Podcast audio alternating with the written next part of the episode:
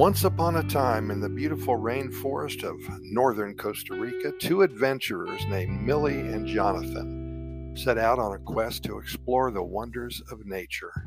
Armed with a map, a compass, and their adventurous spirits, they were ready to embark on an unforgettable journey. Little did they know that this particular adventure would turn out to be more hilarious than they could have ever imagined. Millie, with her curly hair and boundless enthusiasm, she led the way, while Jonathan, with his glasses and penchant for detailed planning, followed closely behind. They trekked through the dense foliage, marveling at the vibrant colors and exotic sounds surrounding them in the jungle. The canopy above offered them some protection from the scorching sun, but as luck would have it, the rain gods decided to pay them an unexpected visit. Within minutes, the sky turned gray and droplets of rain began to fall from above.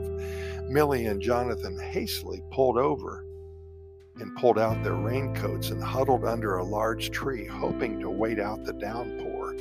But the grain grew, but the rain, I should say, it grew heavier, transforming their surroundings into a soggy mess. Millie's hair frizzed up like a wild animal, and Jonathan's glasses fogged up, leaving him nearly blind. And as the rain continued to pour, they realized their predicament. The map had turned into a soggy mess, rendering it completely useless, and the compass had lost its sense of direction in the rain. Millie tried to stay positive, exclaiming, "Well, at least we have each other, Jonathan." Well, Jonathan, on the other hand, he was not amused. He was a worrywart. "Millie, this is not fun at all," he grumbled, trying to wipe his glasses clean. "We're lost, it's pouring rain, and we have no idea where we are and which way to go." With a determined glint in her eyes, Millie declared, "Fear not, Jonathan. We shall rely on our instincts and find our way out of this rain-soaked maze." With their misplaced confidence, they decided to forge ahead. However, their enthusiasm soon led them deeper into the rainforest, further away from any familiar landmarks. Every tree began to look the same, and the sounds of the rain and their own nervous laughter echoed through the dense foliage. As evening approached, Millie and Jonathan realized they had no choice but to spend the night in the rainforest. They found a relatively dry spot under a large leafy tree. Using their raincoats as makeshift sleeping bags, and Jonathan attempted to start a little fire using damp twigs, only to end up with a cloud of smoke and soggy matches. Millie giggled, "Looks like we won't be enjoying any s'mores tonight, Jonathan." Of course, Jonathan didn't think that was funny. He sighed in resignation. "No s'mores, no fire, and no idea where we are. This is turning into a real comedy of errors," he said. The night was long and uncomfortable. The rain continued to fall, and strange sounds surrounded them, keeping them on edge. Millie and Jonathan huddled together, exchanging ridiculous stories to distract themselves from their most uncomfortable situation. And at daybreak, as the rain finally subsided, Millie and Jonathan emerged from their makeshift shelter, disheveled, cold, wet, and exhausted.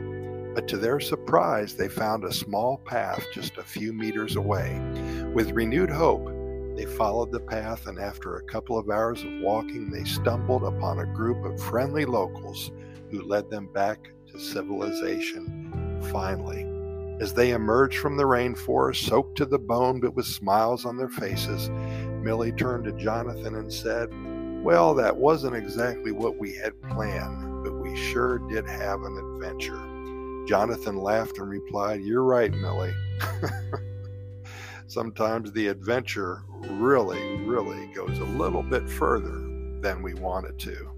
They had a great time, and of course they have stories to tell now to all their friends and family and anybody else who cares to listen. And I guarantee you one thing, they both told me that they will never go into a rainforest again on a day that looks like rain. And they're usually going to have a guide with them, they told me as well. But for now, we thank you for listening. We really appreciate it. And keep in mind that we do this every day, sometimes four or five times a day. We have stories and poems and adventures and you're welcome to listen. We have over three thousand one hundred recordings of our Costa Rica Pura Vida Lifestyle podcast series. Also, go to our website at Costa Rica Good News Report. I think you'll like what you'll see there. That's Costa Rica Good News Report dot com. Pura Vida, thank you so much for listening. We'll see you tomorrow, same time.